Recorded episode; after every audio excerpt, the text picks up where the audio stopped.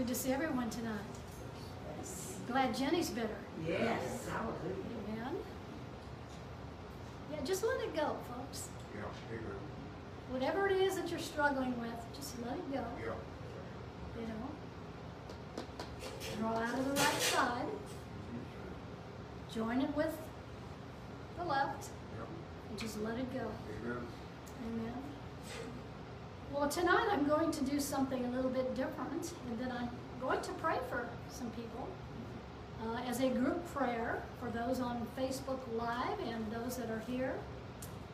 Because I know some of us are still experiencing some after effects of COVID, where taste and smell is concerned. And I'm going to, once I get to the 12 cranial nerves, and we talk about those, and I want to speak words of spirit of life.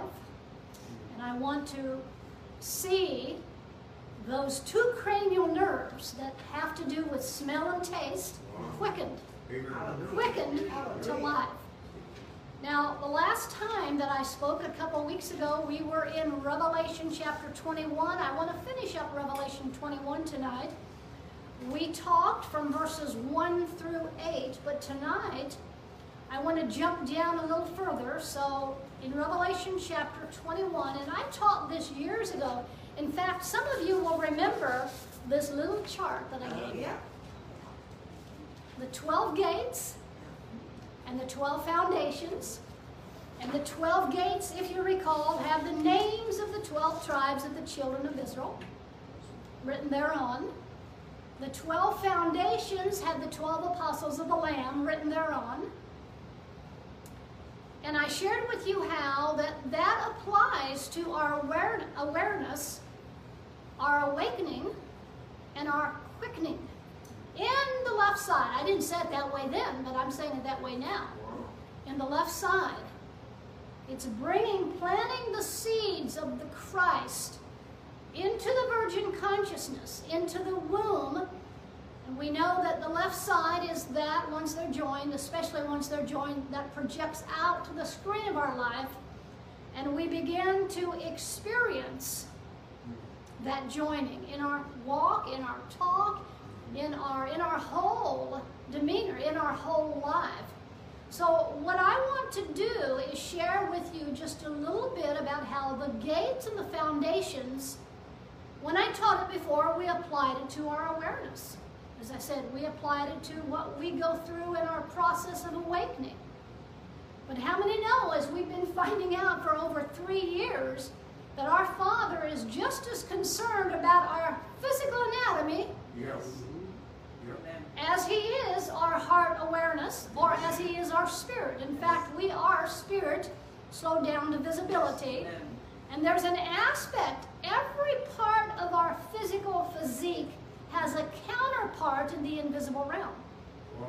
And I've said this before if they would do a CAT scan on you or an MRI, let's say, for example, of your brain, they wouldn't see your thoughts. If they did your whole body, they would not see your energy fields. And do you know you have seven energy fields, but you have those are just the main ones. Your whole body's full of energy fields. That would not be picked up on any type of a scan or MRI whatsoever. So what am I saying? I'm saying we are spirit slowed down to visibility. 1 Thessalonians 5.23 in the Amplified says we're sanctified or spirified through and through.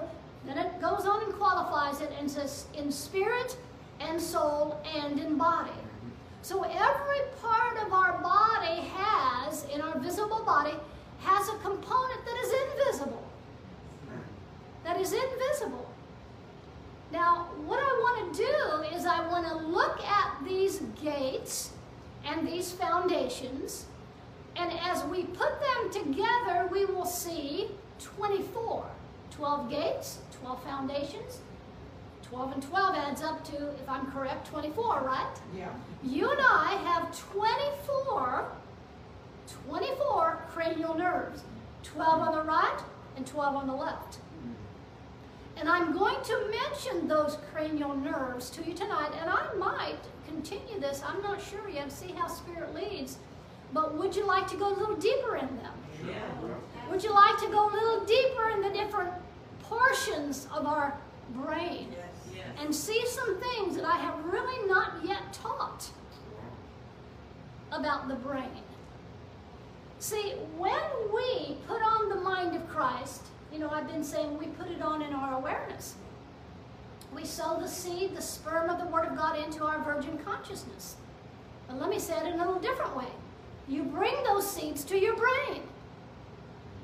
Yep. They're planted in our brain, Yep. you see. But we don't want to think just by our brain alone or intellect alone, as we've been saying. But listen, our brain is just as important as our Christ mind. They just need to be joined together for the maximum experience that we could have. Now, if you're in Revelation 21, let's read verse 11. So, just as Father is concerned about our spiritual well being, He is concerned or has made provision. Maybe I shouldn't use the word concerned because He's not concerned in the way we think of the word concerned. But He gave us not only our spirit, but He also gave us our physical anatomy, Yes. our bodies. And we're the body of Christ.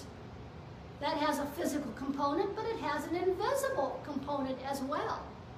So when Father looks at us, He does not see our spirit and then our, what we used to call soul, and still do to a degree. We just understand it more deeply. So He doesn't see a spirit and a soul and a body, He sees one. He just sees one. He sees us as He brought us forth as.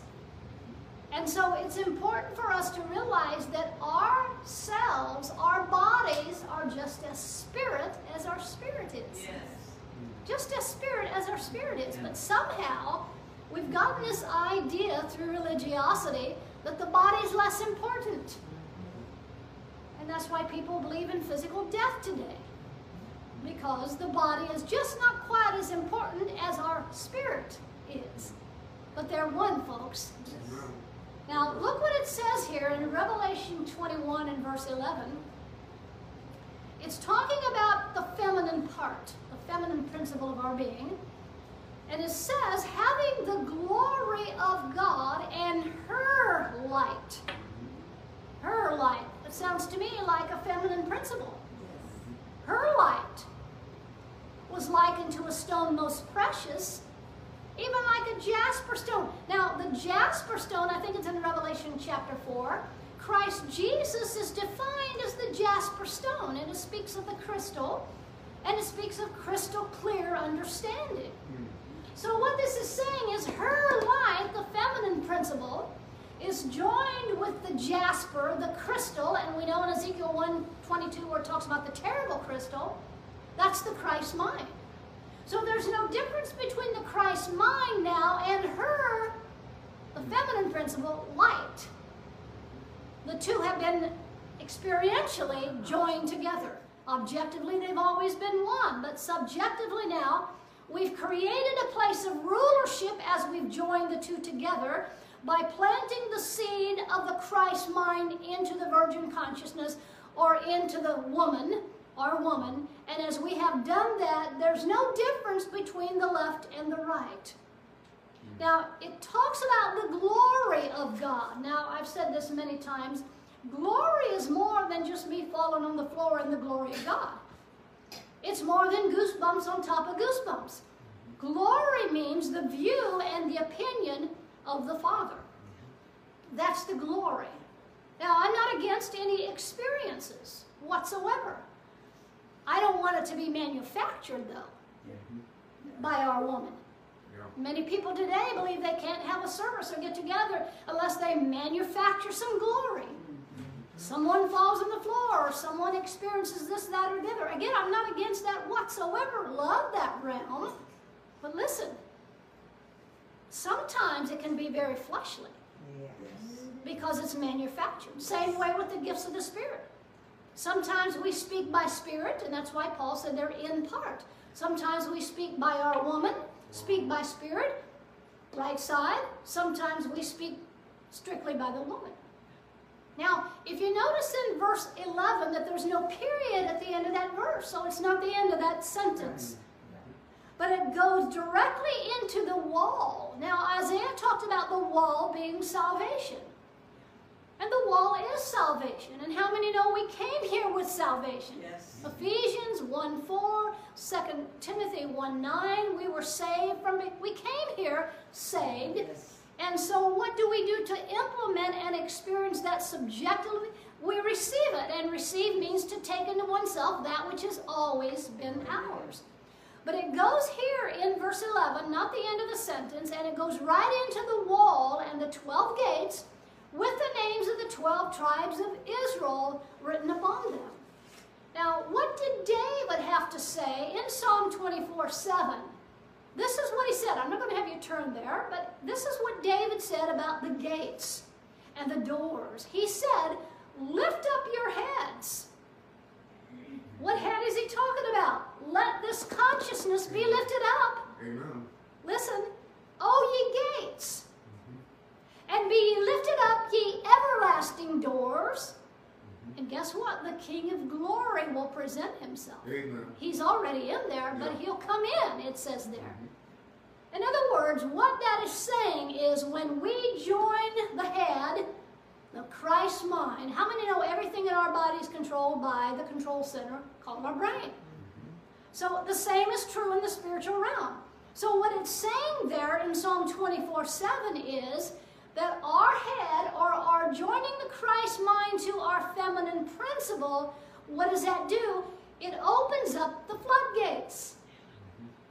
It opens up the door so that we can then experience the glory, the true view and opinion of the Father. Amen. Yeah. And we begin to see as the jasper, like the crystal, clear as crystal. Now, when I taught from Revelation chapter 4, if you recall, I shared with you how an Aquarian people look from Revelation chapter 4. How what does that look like? When the people are really experiencing the Aquarian age. And what is the Aquarian age? Well, it's the age of enlightenment. It's the age of the feminine. Not where there's some feminine movement going on as in the past, but no, people realize the importance of the feminine principle as to bringing the mind of Christ, planting that seed into the garden or into the feminine principle. That's a part of the Aquarian age. It also means, the Aquarian age means the time of revelation as never before. It's the hour or the time of the feminine where we see the importance of joining the two together. And I shared with you from Revelation chapter 4 about the 24 elders that are seated in the throne. Now, if we're going to apply that not just to us as a whole or in our awareness, if we apply it to our physical anatomy, the 24 elders represent the 12 cranial nerves on the right side, the 12 cranial nerves on the left side. The two are joined together, and they are seated at rest in the throne that they have created. Amen. Amen. Now, God has His throne objectively. There's always been the throne of God in the heavens, Yeah. here. Yep. So we want to subjectively join the two so that we, because a throne speaks of rulership, because we want to rule. Yep. What are we going to rule and reign over? Someone says planets and the world and the earth, and well, maybe so, but we want to rule over the lower thoughts that try to infiltrate through our woman. Yes. Remember, that's what happened to the woman in the garden. The serpent, which was the flesh, began to talk to her. Notice, didn't directly talk to the man, but talked to the woman. So we want to rule over those lower thoughts that would come. So if we look in the book of Revelation, and we did this a long time ago, the first time I incorporated the book of Revelation into the mind brain connection series was when we were not having services, and I did it from my home. And I, I think I did, because we were out for quite a while from having services. And I, I was talking about the book of Revelation in a lot of those messages that I made at home. And I talked about the great white throne judgment the great white throne. It really doesn't say judgment, but everybody says it's a great white throne judgment. Oh, you don't want to stand before the great white throne judgment because you're going to be, you know, some are going to be going to heaven And some are going to be cast into some eternal inferno where there's going to be weeping and wailing and gnashing of teeth endlessly. That's what we used to believe about that. Thank God I never taught that, but there was a time I probably believed that. So this great white throne is what? It is simply the Christ mind. Because listen, this is what we rule from. Yeah. And when the two are joined together, you then subjectively create the throne or a place of rulership. And you have dominion. You don't take dominion. Yeah. That's what he told man in Genesis. Have dominion, not take dominion. I think I used a real carnal illustration years ago about that. When I'm in my own home and I go turn the water spigot on, I don't speak to it and say, Bless God, you better bring me some water out of this spigot, or I'm selling this house and getting rid of this. No. I just turn it on knowing that it's going to flow. That's having dominion. You just know.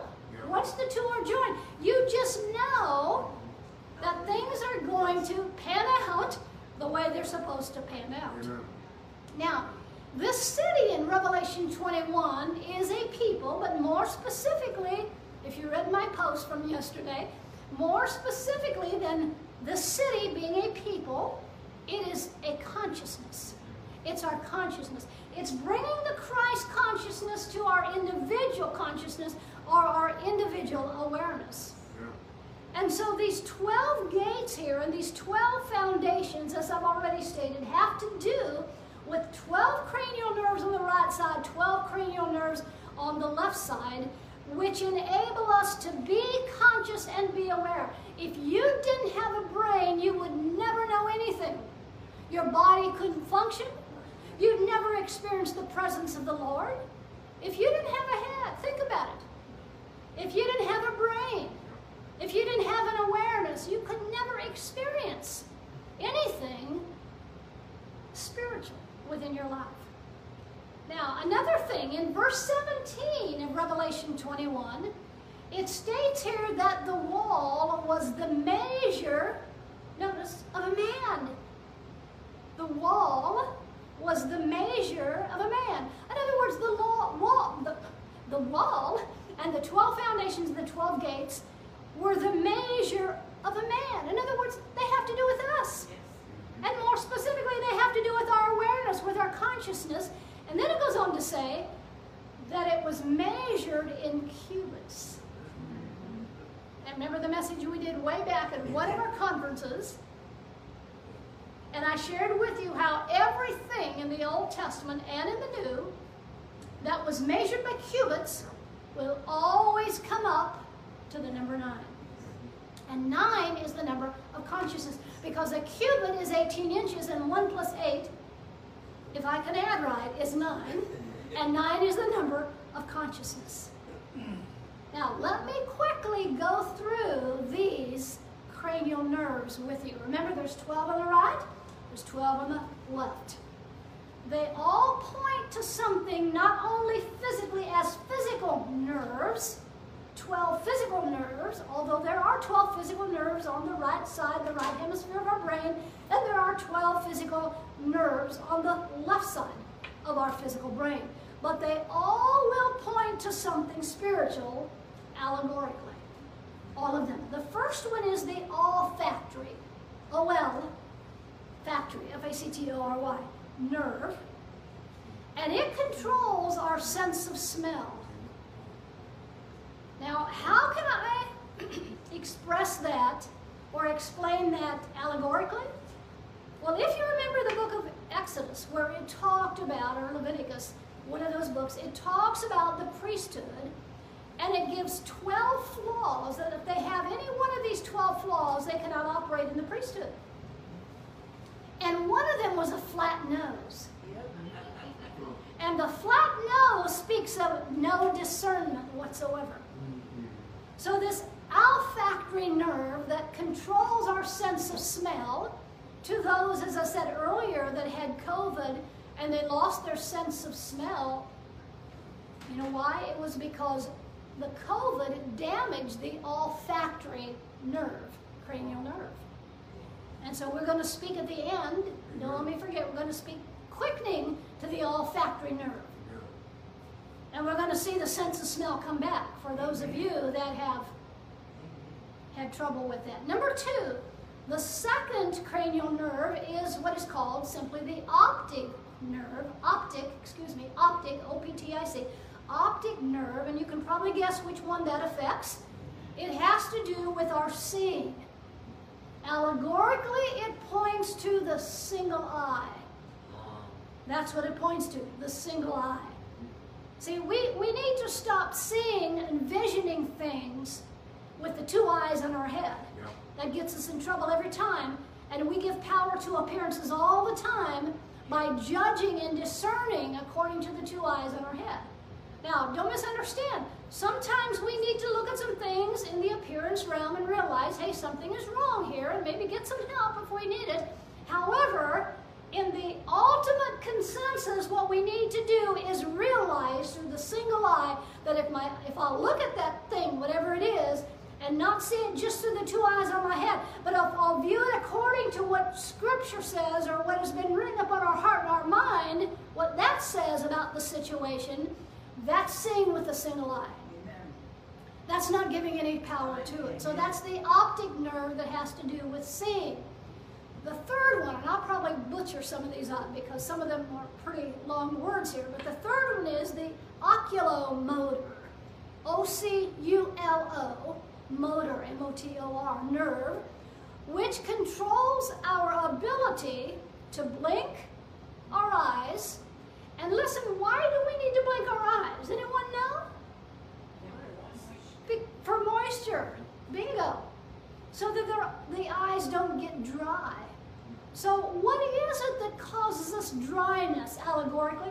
Well, it would be literalism. It'd be the, it would be the letter of the word rather than the spirit of the word, receiving and embracing the spirit of the word. Yeah. See, it's the spirit of the word that causes us to be alive, Yeah. to experience life, the spirit of the word. The fourth one is the trochlear, T R O C H L E A R, trochlear nerve, which controls our ability to move our eyes up and down. So, what is that talking about allegorically? Our spiritual lens needs to be moved up or down. In other words, we need to be fluid in our understanding of the truth. We need to be flexible. That's a better word.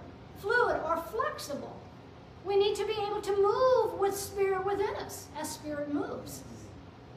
Number five, the fifth one is the trigeminal, T R I G E, minal, which controls sensations in our face, our cheeks, taste, it controls taste, and it has to do with sensations in the jaw. So when you're not tasting food properly, what is that? That has to do with the sensations of this particular nerve that has been damaged that is not working properly. Now, how would I look at this allegorically? Well, sensations denote feelings and taste and seeing and feeling after Him. See, every one of our five senses, as they are yielded, as we're not just living out of the, you know, sight and taste and, and feeling and hearing in the natural, as we yield those to Christ, then every one of those, you know, because Scripture says we feel after Him, Yes. taste and see that the Lord is good. So we can see every one of those five senses, when they're yielded, have to do with what Scripture says concerning feeling after Him and tasting after Him and, and really seeing Him face to face. So that's the trigeminal. It has to do with taste and the cheeks and the jaw and so forth. The sixth one is the abducent, A B D, abducent, A B D U C E N T nerve, and it controls side vision, peripheral vision, if you will. How many know that we need spiritual peripheral Yeah. ver- uh, Yeah. vision Yeah. if we're going to be able to handle the whole counsel of the Lord, the whole counsel of God. We have to see some things some people would say, a little bit in the gray matter. Mm. What does that mean, a little bit in the gray matter? It means that I'm merciful toward people, and maybe they are experiencing some gray. See, everything doesn't have to be black and white. I'm here to tell you, only legalists view everything as black and white. Right. There is some gray matter. There are some exceptions. Where we give God grace and we have mercy with people. Amen. Yes. Amen. Amen. The seventh one is the facial nerve, which controls facial expression. And how often can we read in the scriptures where it talks about the countenance of people? What you're embracing dictates the countenance that you've mm-hmm. put off to people many times. The joy of the Lord. You can see the joy of the Lord on people's faces Yeah. if they were experiencing the joy of the I wrote a post this morning. I said, I am joy, and therefore that's why I naturally bubble all over the place. Yes. Yeah. Right. Amen. I am righteousness, therefore that's why I naturally do what is right. Naturally do what is Yeah. right. The eighth one is the, I'll probably butcher this, vestibuloch. Let me spell it V E S T I B U L O C O C H. And that nerve controls our ears, hearing, and balance. Our ears, our hearing, and balance. And how many know if we are hearing with a circumcised ear, we have balance in our life? Amen. Every area of our life we have balance. The ninth one is the glossopharyngeal. Let me spell it G L O S S O P H A R Y N G E A L nerve, which controls our throat, our inner ear, and back of the tongue. So, allegorically, what are we swallowing? Are we swallowing man's ideas or are we swallowing the truth? Yeah. And oh, it tastes good when we swallow the truth. Yeah. Has to do with the inner ear. Again, you're talking about equilibrium. See, balance, equilibrium. Are we, do we have equilibrium where the truth is concerned and what we are experiencing? The next one, the tenth one, is the vagus, V-A-G-U-S nerve, which controls both sensory, sensory, excuse me, sensory and motor functions. This is the longest nerve of the 12, and it has something to do with our heart, has something to do with our digestive system. Do you know what happens if your vagus nerve begins to act out of whack? Have you ever had your vagus nerve do some stuff? Mm-hmm. I remember one time being in the emergency room with a, a nosebleed that they had to go in there in my nose and burn and all this mm-hmm. crazy stuff. And my vagus nerve was affected by it. Immediately I started passing out, laying down. I mm-hmm. immediately began to pass out. So, this being the longest one, and this having to do with sensory and motor functions, tells me allegorically it has everything to do, and it's the longest one, it has everything to do with the senses and how I move. In Him we live and move. Mm-hmm. In Him we live and move. In Him we judge. I'm going to talk about judgment in a little bit. In Him we judge. Mm-hmm. We discern whether it's lower thoughts, whether it's five senses, or whatever it is that's challenging us. Then the 11th one is accessory, A C C E S S O R Y, nerve, which controls neck and shoulder muscles. Now, if you remember what I talked about way at the beginning, when we talked about, I believe it was Jacob, we talked about him hugging Esau's neck and so forth.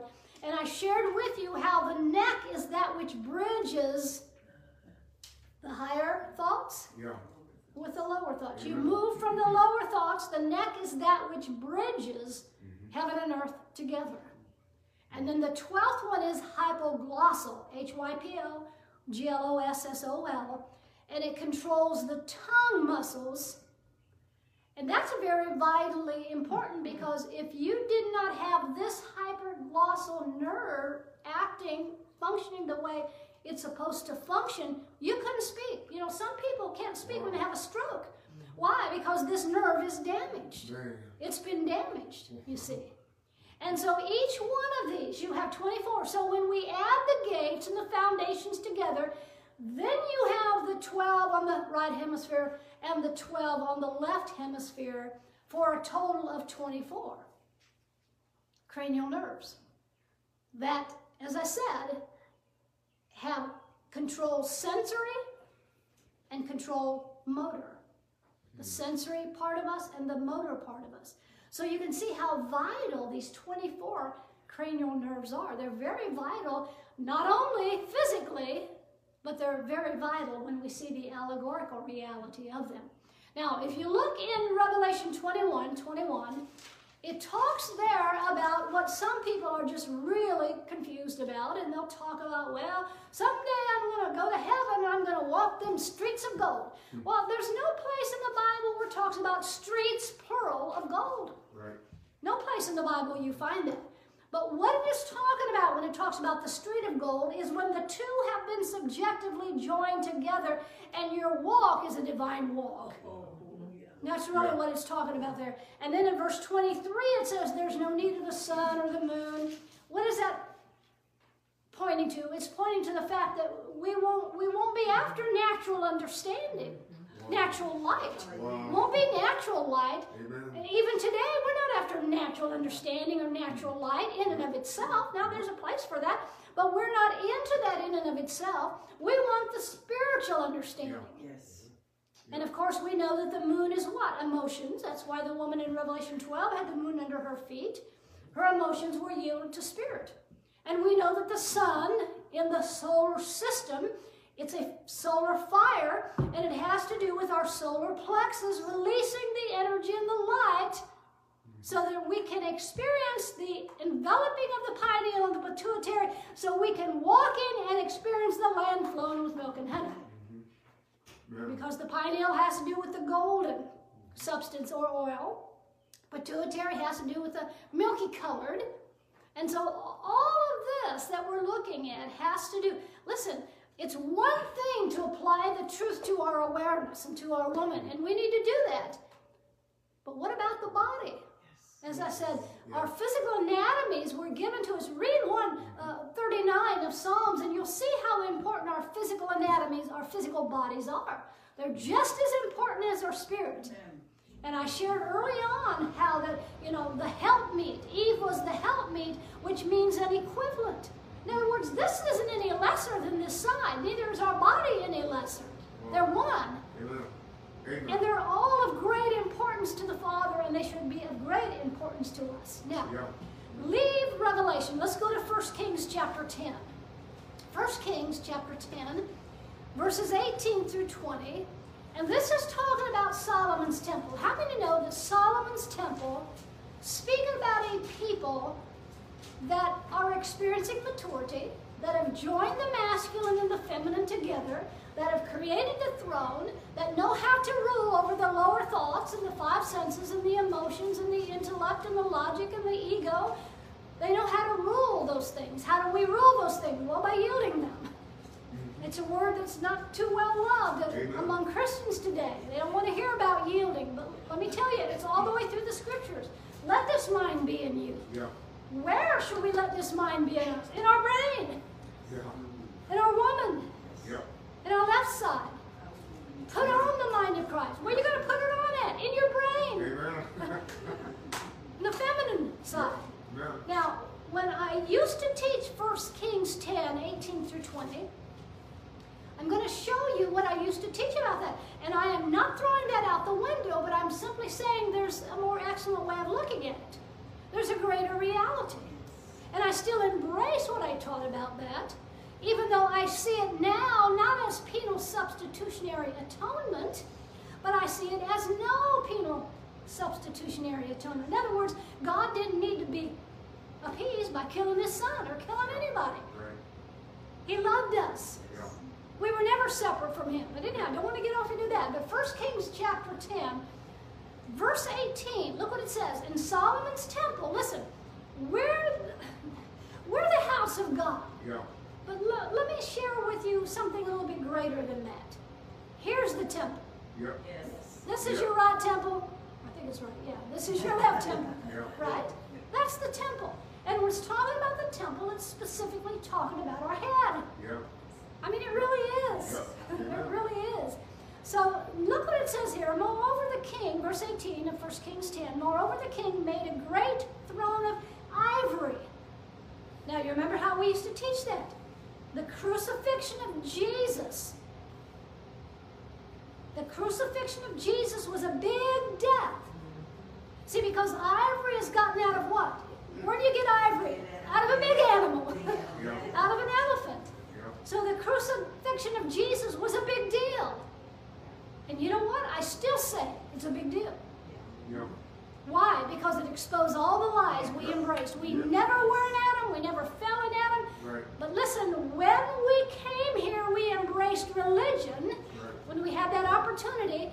And so we fell here in our awareness. Amen. We believe the lies. We embrace the lies. Yep. Oh, I'm a dirty, rotten sinner. Oh, I need to get to the altar, walk the green mile, and pray the sinner's prayer. And then Jesus is going to jump on the inside of me. Impossible. Right. He's always been there. Yes. He's not wanting us to invite him into our heart. We're already in his. Yeah. Doesn't need to happen. But I still embrace, I certainly always will embrace the death of Jesus and how it exposed the lies I had embraced. Yeah. And his resurrection revealed the truth, not just the truth that was true at that moment, but the truth which was the truth from before the foundation of the world. Yeah. Amen. So let me read that again. Moreover, the king made a great throne of ivory and overlaid it with the best gold. Now, your brain matter is the color of ivory. Yep, it is. Your brain matter is the color of ivory. Sure is. And then it says, and overlaid with the best gold. Do you know what color the outside of our brain is? You can't tell it here. It's gold. Wow.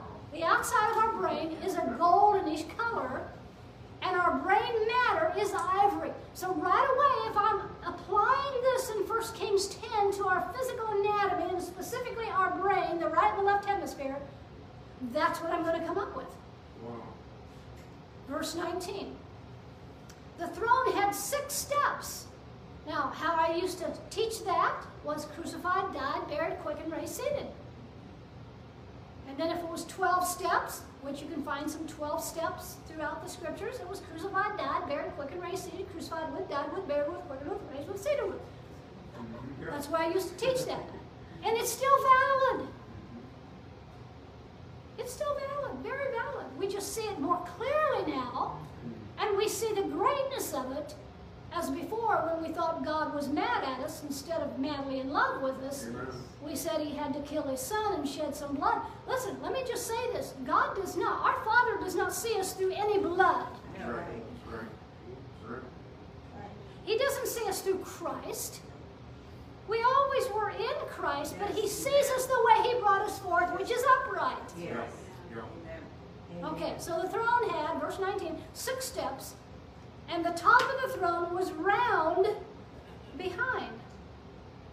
And there were, listen, there were stays on either side on the place of the seat, and two lions stood beside the stays. Now, these six steps here denote that there are six main regions of the brain. Hmm. Again, I'm going to probably butcher these, but they have a purpose in our lives. There are six transmitters that we have.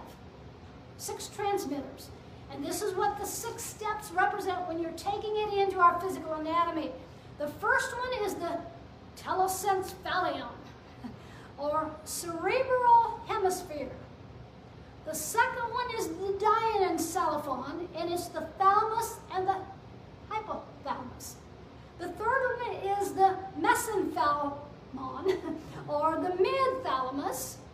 The next one is the cerebellum. The next one is the pons. The last one is the medulla oblongate. And I'm going to teach on all of those. I asked you, you said yes, if you wanted to go further. So you're in for it. I'm going to teach on all those. But listen, notice where it says that it's round on the top, and on the top of the throne was round behind. Some translations say and behind. Your brain is round, folks. Yeah. It's round on the top, and it's round behind. Yeah. So that's all it could be talking about. Now, look at verse 20. Look at verse 20. And 12 lions, there's your 12 cranial nerves, stood there on the one side and on the other upon the six steps. There was not the like made in any kingdom. So again, we can see that this allegorically, what we're reading here in 1 Kings chapter 10, allegorically it depicts a people and the importance, once again, of joining the masculine principle with the feminine principle. The importance. It's just showing us the importance of that. Now, if I was just applying this, I shouldn't say just applying this, but if I was applying this to our feminine principle, I would say it in a little different way. But that doesn't make it any more important than applying it to the physical anatomy. Because to, to our Father, they're one. There's no separation whatsoever. Now, let me kind of change horses in the middle of the stream here. And let's go to 1 Peter chapter 4 and verse 17. And let me just show you how this actually looks like. When the two, the masculine and the feminine, are joined subjectively. And it uses a word here that a lot of people have so taken out of context, and that's the word judgment. Let me declare to you tonight there will never, read my lips, there will never, ever be a future judgment. Right. Right. Right. Someone says, You better be careful because, you know, you got people living like the devil out here and they need to be judged. No. God sees them the way He sees them. I tell you what, they have consequences. There are consequences. You sow to the flesh, you're going to reap corruption. Yes. But as far as this, as far as the whole scheme is concerned, there is not a future judgment that people are going to be standing. You know, when they get to heaven, they're going to be standing before this great throne where God is seated, and they're going to be judged from the judgment seat of Christ. Remember when I taught that on no penal substitution? I don't have that verse tonight, but I taught you on that verse that the word stand, where it says stand before the judgment seat of Christ, the word stand means keep your status. Yes. Wow. And it says that we're going to be judged. We're going to be judged according to whether we did good or bad in our body. But listen to what we're going to be judged according to our status, Wow. Yeah. Our spiritual status. Like I said, we got consequences. There are things we suffer when we do things that we shouldn't be doing when we're not led of the Spirit. But when it comes to the Father who is love and is life and is light, there is no future judgment. Right. And I'm going to give you a few scriptures on that. What is judgment? Well, first of all, let me say this judgment means to separate truth from error. Hmm. Judgment means to separate the truth from a lie. And it means to decide, Yeah. Yeah. it means to separate, and it means to make a decision. Right. Like for example in Hebrews 5:14 it says strong meat belongs to those who by reason of use have their senses exercised or stripped naked to discern or to judge both good and evil. So it's a decision as we join the two, as we yield what comes from the lower thoughts, from the foul thinking. Yeah. What do we do? As we judge it as error, we make a decision then to yield it Yeah.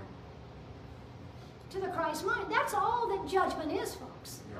That Right. is all in the world that judgment is. Now let me read this, 1 Peter 4.17. For the time has come, and I'm going to add some words, and now is, and always was. Yes. okay? For the time has come that judgment must begin at the house of God. And if it first begin at us, what shall the end be of them that obey not the gospel of God? Now that sounds real scary. The last part, where are they going to be? If they never do any judgment or any proper discernment. Well, we'll talk about that later. But what is this talking about? It has to begin at the house of God. Hello, house of God. Yeah. That's right. It has to begin uh, right here, the temple. Right. We have to make some decisions. We have to make some judgments Yeah. concerning the thought. You know, it's really wild how people just let their mind just go any old way it wants to go. And I shouldn't say mind, their awareness go. You know, you know, no, no discernment or judgment whatsoever. And then they wonder why their life is hell, Yeah, right. right? Yeah, Because they don't make proper decisions. yeah. Now listen to this. First, in fact, go to 1 Corinthians 6. 1 Corinthians chapter 6. And let me just quote the first part here, and then we'll read another verse. But it states that we judge angels. You ever read that? Yeah, We judge angels. What are angels? Well, the scripture talks about angels of light. What is an angel of light? What's a lower thought? It's a lie, right? But then there are angels, like you read in Revelation, that are messages from God wow, and from the heavenly realm. wow. So you're going to judge your angels or not? Are you going to judge your lower thoughts, or are you just going to let your awareness go crazy with it? Amen. Oh, I had a horrible week this, all the gas prices, all this, all that, all the government, all, it- it's a mess. Well, if you're judging by the two eyes on top of your head, yes, it is a mess. Mm-hmm. But we're to judge it by the, what? The single eye and see the whole earth full of the glory of God. Amen. Now, look at 1 Corinthians 6, look at verse 2. That was verse 3. Look at verse 2. Do you not know that the saints shall judge the world? Oh, wow, that's going to be fun. Don't you know the saints are going to judge the world? And if the world shall be judged by you, are ye unworthy to judge the smallest matter? Now, what does it mean to judge the world here? What's your thoughts? Well, go to 1 John 2 16. I'll show you. What does it mean to judge the world? It means to judge the lust within. Yes. Uh-huh. Now, lust has always been interpreted as, you know, some sexual connotation of, you know, people doing wrong sexually. Well, it could be that, but it's more than that. It's being led by your five senses. Yeah. Strictly Yeah. by your five Yeah. senses. It's being led strictly by your intellect, your brain, your logic, your ego, your emotions. Mm-hmm. That's what lust is. So if we're going to judge the world, look what it says about us judging the world in 1 John 2 and verse 16. Tells us what the world is. Now, Jesus said it this way You're in the world, you're not of it. Yeah. We're not to be of the world. He also said, In the world you'll have tribulation. Right. But be of good cheer, I've overcome the world. Yep. What does that last part mean? Be of good cheer because I've overcome the world. You're not of the world. Right. You might be in it, but you're not Yeah. of it. Amen. You're not of it. Amen. Now, 1 John 2 16 tells us what the world consists of, and we're to judge the world. And it says, For all that is in the world, the lust of the flesh. Oh, It is. Mm-hmm. Right there. and the lust of the eyes. Oh, judging by my Yeah. two eyes on my head only. The lust of the flesh is what? Being led by my five senses. Yep. Yeah. And the pride of life, it says, is not of the Father, but is of the world. So, as Peter stated, judgment begins in the house of God, Yep. in us. Yeah. And what does it mean? Someday that's going to come a judgment? Mm-hmm. No, not at all. It's talking about the fact that these thoughts that come. See, Eve, the woman in the garden, should have judged that lion flesh that talked to her, but she didn't. She partook mm-hmm. of the tree of the knowledge of good and evil, and worse yet, gave to her husband, mm-hmm. and he ate. Mm-hmm. And then God said, Who told you you're naked? You've accepted something into your awareness from the world, from the flesh, from, as it says here, the lust of the eyes and the pride of life. You've received that into your awareness and believed the lie, Yeah. and you didn't judge. Yep. Now, go back to Luke chapter 6. I'm going to continue on this vein just a little bit. Luke chapter 6, verse 37. So, again, judgment is not some future judgment, judgment is now. We judge the world, we judge the worldly thoughts. Right. You know, everyone in the world, near, nearly everyone in the world, except for people who know better, they do what? They live by their intellect. Yep. Look at corporations, look at businesses. They live by intellect. They live by logic and five senses and what their, you know, two eyes in their head dictate to them. Yep. So here in Luke 6:37, notice what it says, judge not, and ye shall not be judged. What is it talking about? Condemn not, and ye shall not be condemned. Forgive, and ye shall be forgiven. This is talking about people. Mm-hmm. Judge your own stuff. Yeah, Yeah. Don't judge people. Amen. there you go. Huh? Amen. Don't judge people. Don't condemn people. Right. That's right. Forgive people. Be Yeah. forgiving toward people. It's not Amen. talking about God not forgiving you if you don't forgive people. No, you you. Let me go back to this just a little bit. God had no propensity within Him, since He is love, to ever hold anything against us through offense. Right. Right. Yeah. Do you know the scripture in uh, Mind your the Lord's. Prayer in Matthew chapter 6? Do you know where it says there, if you don't forgive, you won't be forgiven?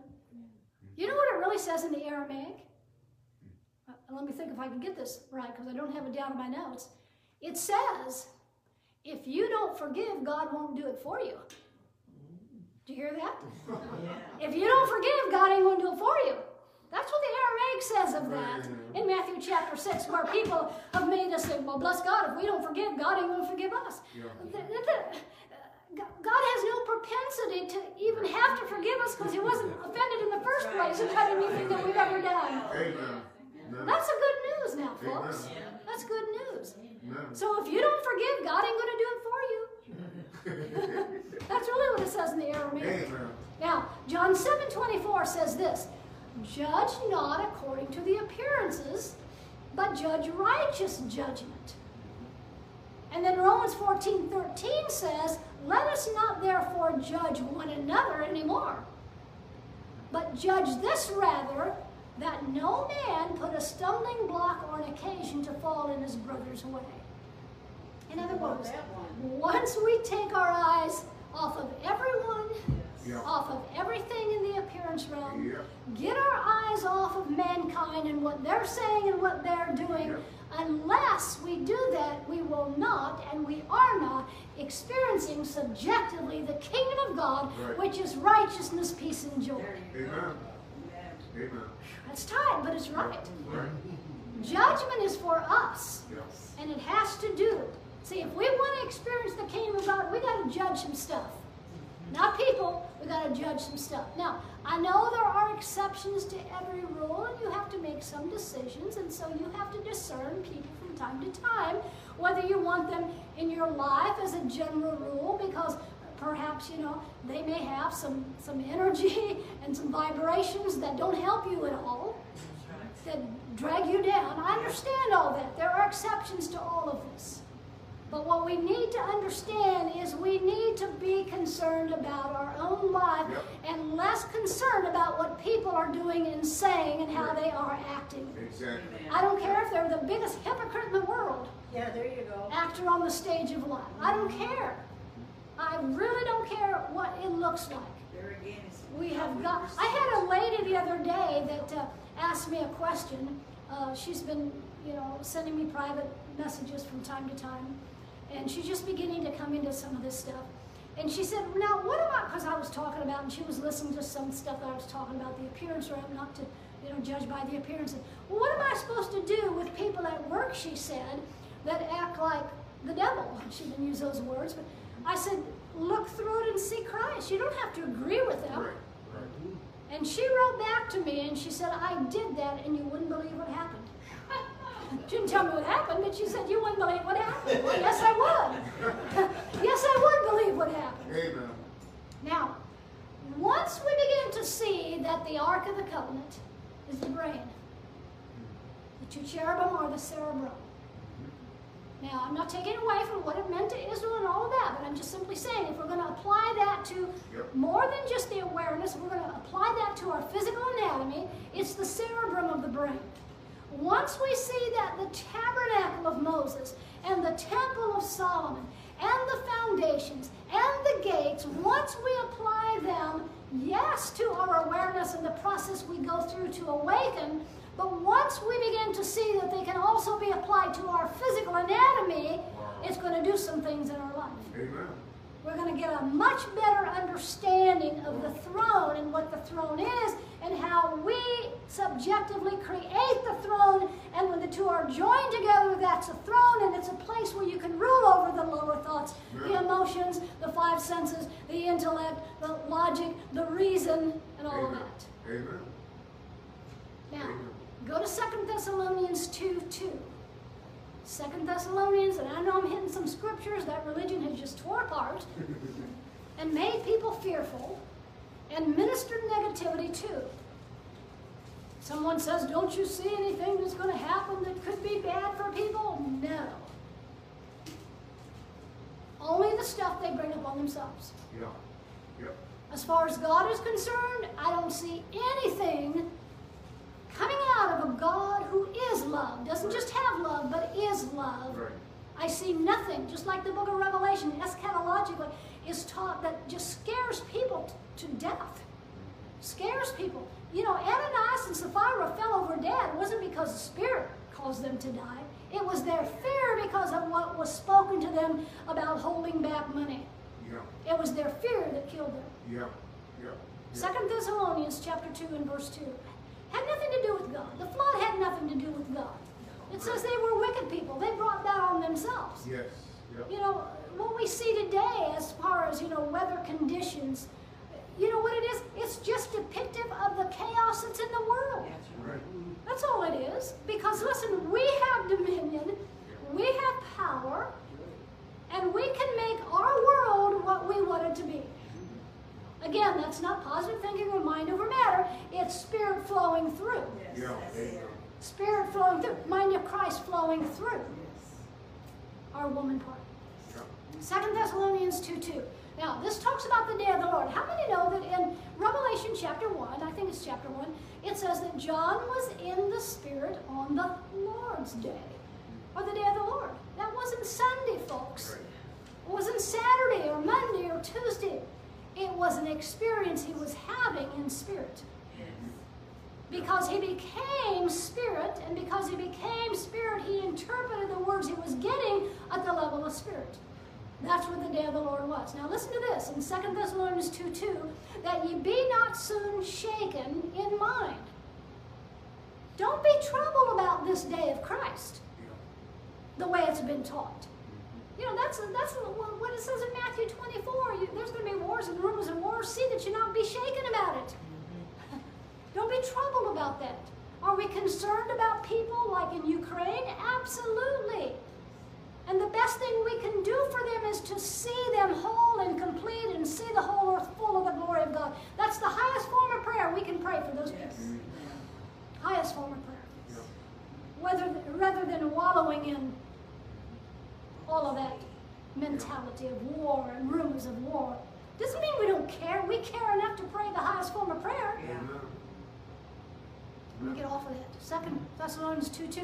That ye be not soon shaken in mind or troubled, neither by spirit, nor by word, nor by letter, as from us, as that the day of Christ is at hand.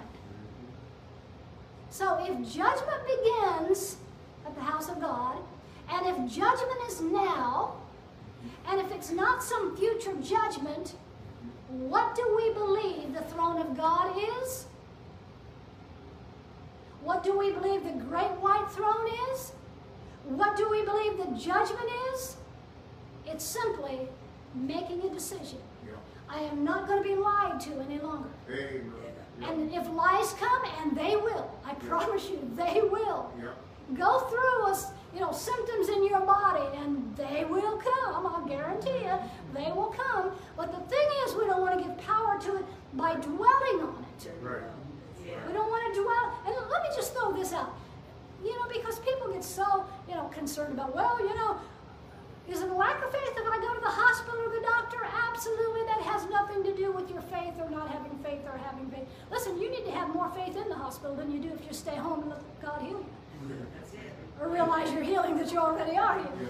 I'm telling you, I've been there and done that. Had nothing to do with a lack of faith because I went to the doctor and was in the hospital. Ephesians 4. Go to Ephesians 4. So, what was I saying? Judgment. The day of Christ is what? The day of Christ is this judgment that we're talking about. That when the lower thoughts come, we discern them and we yield them to Christ. We make a decision.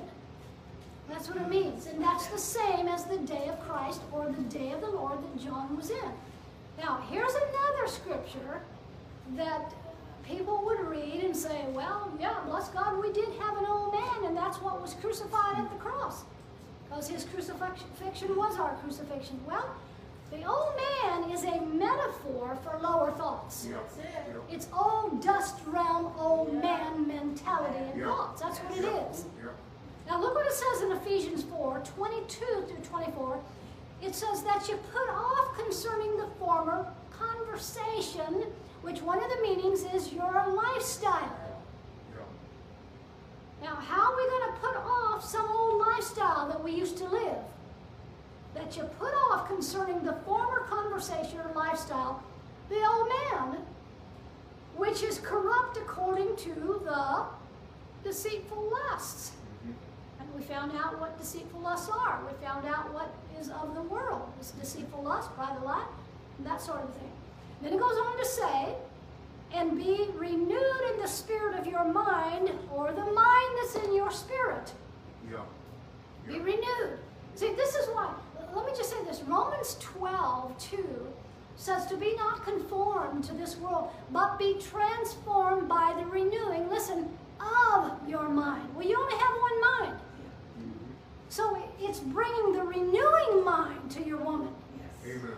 It's not the renewing of, like you have two minds. Mhm. So you're going to bring the Christ mind to your other mind. Right. No, you bring the renewing mind. Yeah. I did a post just recently about the one mind, and this is what I said in that post. You only have one mind, but you can allow that mind in your woman or in your awareness be inverted. Yes. Right. In other words, you can turn it kind of inside out. Yeah. You know, it's like the example I gave in Isaiah 45 7, where he created the light and brought forth the darkness. However, that reads. He created the light. I'm not sure how it reads exactly. But he formed the light and created the darkness, something like that. And I gave the example how that there's only light. And if I have an electrical problem in my house and I don't want to call the electrician, I want to fix it myself, I can turn something that was beautiful into something that's ugly. I can burn down my house. So we have one mind, the Christ mind, but in our awareness, we can invert that if we choose to believe the lies and don't judge those lies. We can invert it. So it's not renewing of your mind, of and your are not in the original. So it's bringing the renewing mind to your woman, to your awareness. Amen. That's really what it's talking about. Amen. And then Philippians 2 5 says it this way let, let, you have something to do with it. Let this mind, what mind? The renewing mind, the Christ mind, the pure mind that Titus talked about. Let this mind be, let it be in you, which was also in Christ Jesus. Now, there's another scripture. In fact, you're right. Are you still in Corinthians? No, you went to Ephesians, didn't you? Go back to 1 Corinthians 4 and verse 5. I would just quote this, but it's very important for you to see this. And I'm trying to come to a close here. 1 Corinthians 4 and verse 5. It tells us there to judge nothing before the time. And then it goes on to say, until the Lord come. Now, this is referring to, to people, but it can also apply to us as well, telling us that we need to judge by spirit rather than judging solely by the appearance realm. So, in other words, what does it mean where it says, and I'm going to apply this strictly to people, don't judge people until the time come, or as it says there, until the Lord comes. Don't judge people, judge nothing actually, before the time, and the time is when the Lord comes. Yes. Now, is that talking about him splitting east and side, coming back on a white stallion? No, the Lord come here. Yes. See, through the Spirit of the Lord, you judge things. Now, we can judge a lot of things according to appearances. But when the Spirit is raised up within us, till the Lord come Yeah. into that manifestation where the two are joined, we're not judging properly. Right. Right. We're not judging properly. Right. 1 Corinthians 4 4 says, 1 Corinthians 4 4 says, For I know nothing by myself, yet am I not hereby justified, but he that judgeth me is the Lord. In other words, we are ruled by a higher authority when the two are joined together. What higher authority are we ruled by? The Christ mind. Right. Because we've created that throne. Yeah. And he sits on the throne. Amen. And so therefore then we can we can discern, if it has to do with people, we can discern people properly. But when I'm talking about judgment, I'm specifically talking about judging the lower thoughts and those things that come, those lies that come. We need to judge them and then we need to what? We need to judge them according to is it error or is it truth? And then we need to make a decision that we're going to yield those lower thoughts to the Christ mind. Yep. Yep. Now, let me give you a parable in Matthew 25, if you'll turn there. In Matthew 25, there's this parable about the sheep and the goats, and oh, how that has brought a lot of fear in people. Oh, he's going to judge the sheep from the goats, and, and you know, the goats are going to be going into an eternal conscious torment where there's weeping and wailing and gnashing of teeth forever. Oh, you're never going to find that in the scriptures. I'm sorry. You're never going to find that. If you if you want that, there's something wrong with you. That's messed up. That's royally messed up. Yeah. So here, Jesus gives this parable of the separation of the of the sheep and the goats. And remember, I told you a long time ago that sheep represent thoughts. Yeah. You can have sheep thoughts, or you can have goat thoughts. Amen. And then after this parable, he goes on and he talks about I was in prison and you you know visited me not, and on and on and on. So there it's talking about a motive. What are what are our motives? You see. So here in Matthew 25, it says there in verse 31, when the Son of Man, now I'm going to paraphrase this as I go through this. When the Son of Man, or the truth of who you are, Wow. when the Son of Man, aren't you a son of God? Yep. Yep. Right? Yep. And aren't we a part of humanity, mankind? So when the Son of Man, or the truth of who we are, shall come, or shall be revealed to your understanding. Yeah. Yeah, there you did. In his glory, the view and opinion of the Father, and all his holy angels, the pure thoughts of the truth, with him, then shall he sit or rule upon the throne of our awareness, because we have created that throne subjectively of his glory. Verse 32 And before him shall be gathered all nations, all thoughts and imaginations mm-hmm. are gathered. This is what we do when Revelation comes.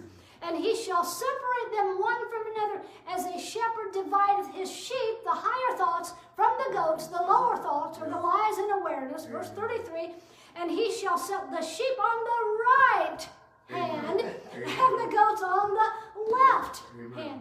So I guess I'm not as crazy as y'all thought I was talking about the right hemisphere and the left hemisphere, huh?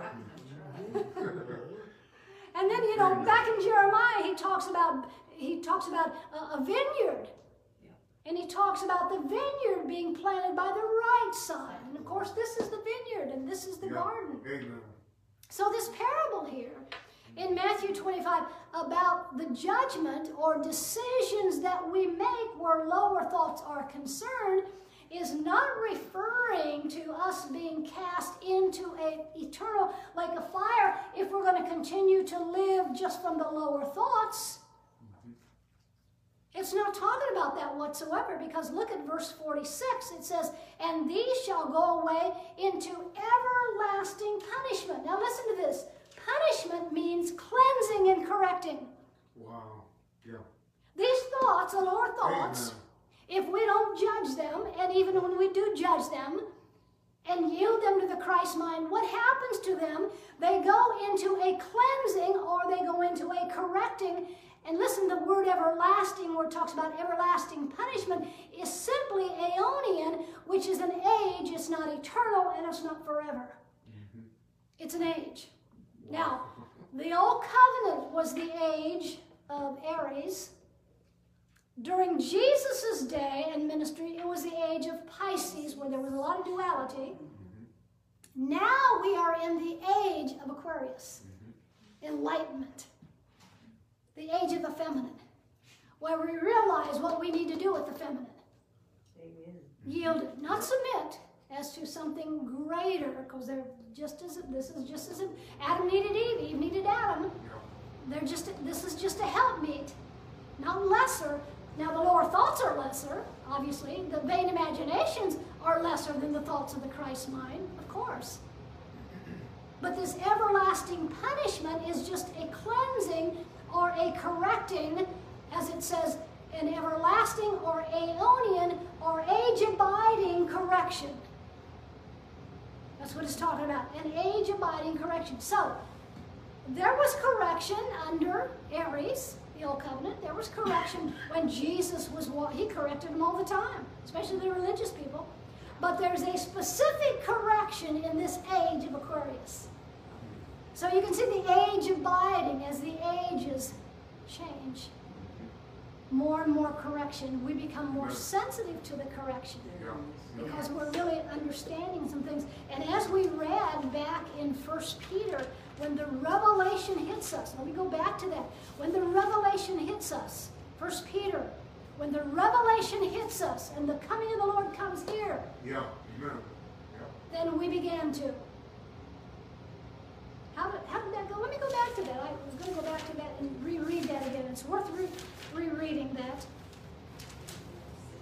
Where was it? First Peter. Peter four and seventeen, I think. First Peter four seventeen. There's Ephesians. I just want to read that one more time because that is so. How come I'm missing it? For the time has come for judgment to begin in the house of God, is that one? Yeah, that one. Well, anyhow, yes. That's our judgment. That's our judgment. Let me read it here. When the Son of Man, the truth of who we are, shall come, okay, is revealed to our understanding. That's Him coming. That's the Son of Man coming. It's revealed to our understanding. In His glory, the view and opinion of God, and all the holy angels, the pure thoughts with Him, then shall He rule. That's us ruling, you see, as the two are joined upon the throne, or our awareness of His glory. So, what is that talking about? That's talking about something that is happening within us in the lovely here and now. Amen. Now, let me go back to let me go back to these 12 gates and these 12 foundations in closing here.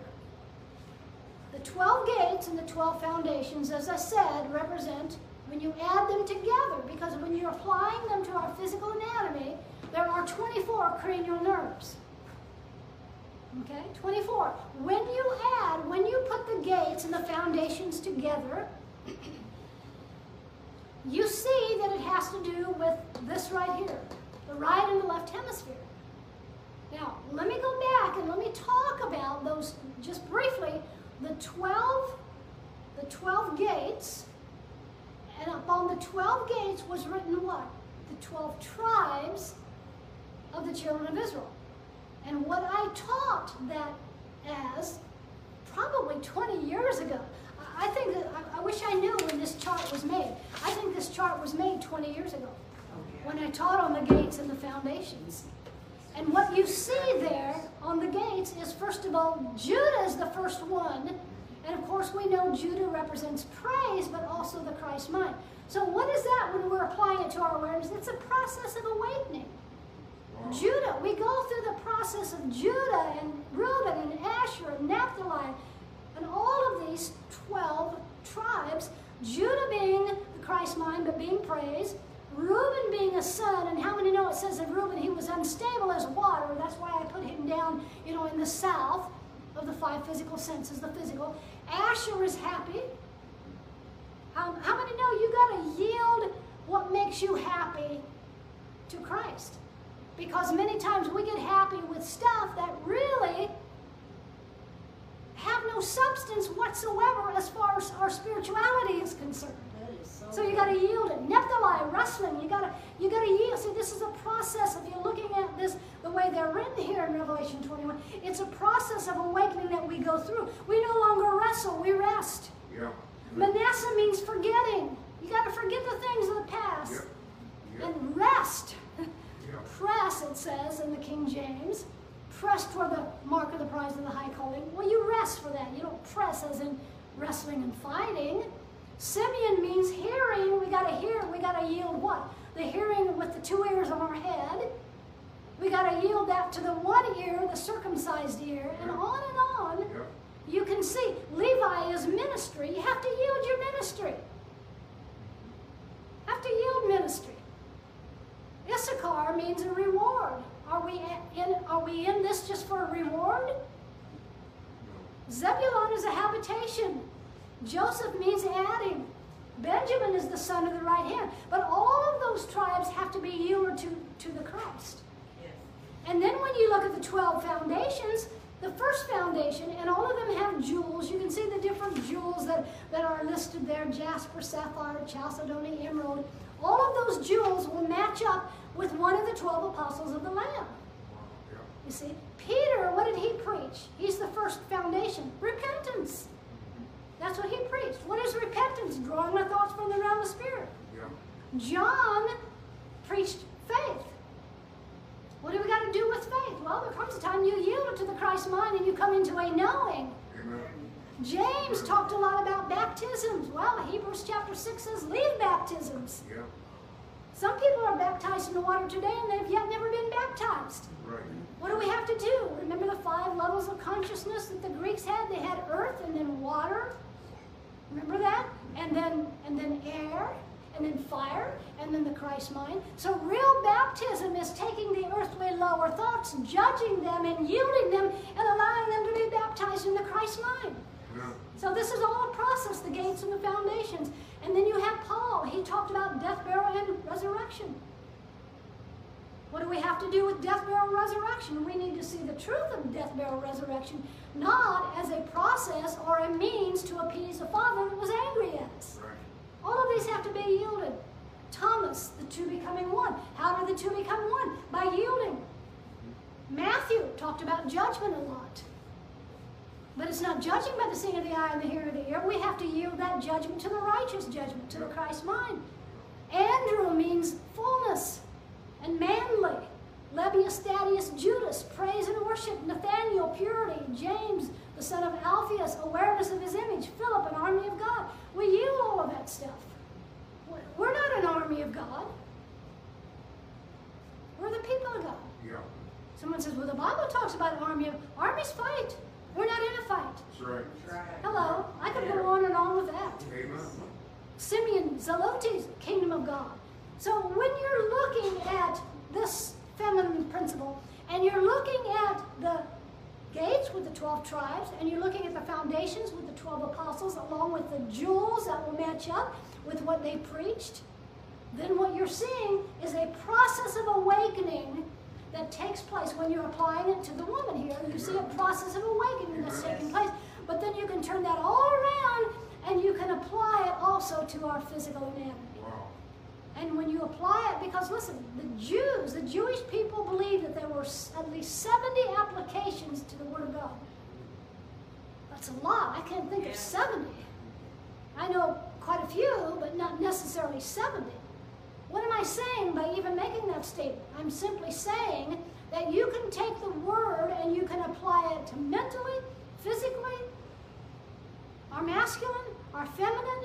You can apply it in many, many different areas. So let's not leave off applying it to the physical anatomy. That's all I'm saying. Yes. Let's look at how it applies to the physical anatomy. Because the physical body is just as important as the masculine principle. See, and this is our earth. This includes our body right there. And he wants the two to be joined. So he's saying something concerning our physical anatomy by saying yielding. Let's yield our earth. Let's yield our bodies. Let's yield everything. Let's yield our lower thoughts and vain imaginations. Yep. Amen. See? So I said all that to say this. In the gates and in the foundations, not only is it a process of awakening that we go through in our woman, our feminine principle, but it also can be applied to the 12 foundations, and the 12 gates, which adds up to 24, the 24 cranial nerves, and the function of those 12 or 24 cranial nerves. So there you have it. Yes. There you have it. It's the end of the story for tonight. It's the end of the book of Revelation, chapter 21, for mind brain connection. Not sure where we're going to go next. Uh, we might do more in Revelation, then again, we may not. I have a few other things in uh, between my ears that we might go to. And uh, we'll just see how Spirit leads. But I hope that helped you. Amen.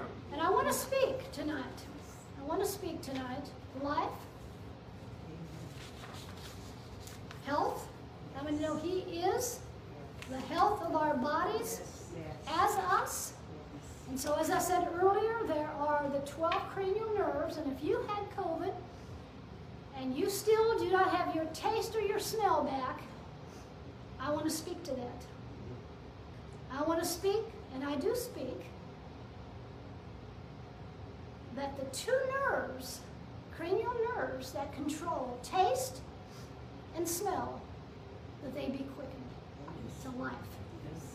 And from this point on, you begin to taste the way you were created to taste, and you'll begin to smell the way you were created to smell.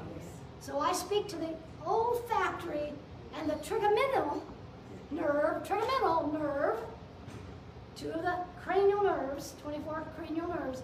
I speak that those nerves be quickened and made alive,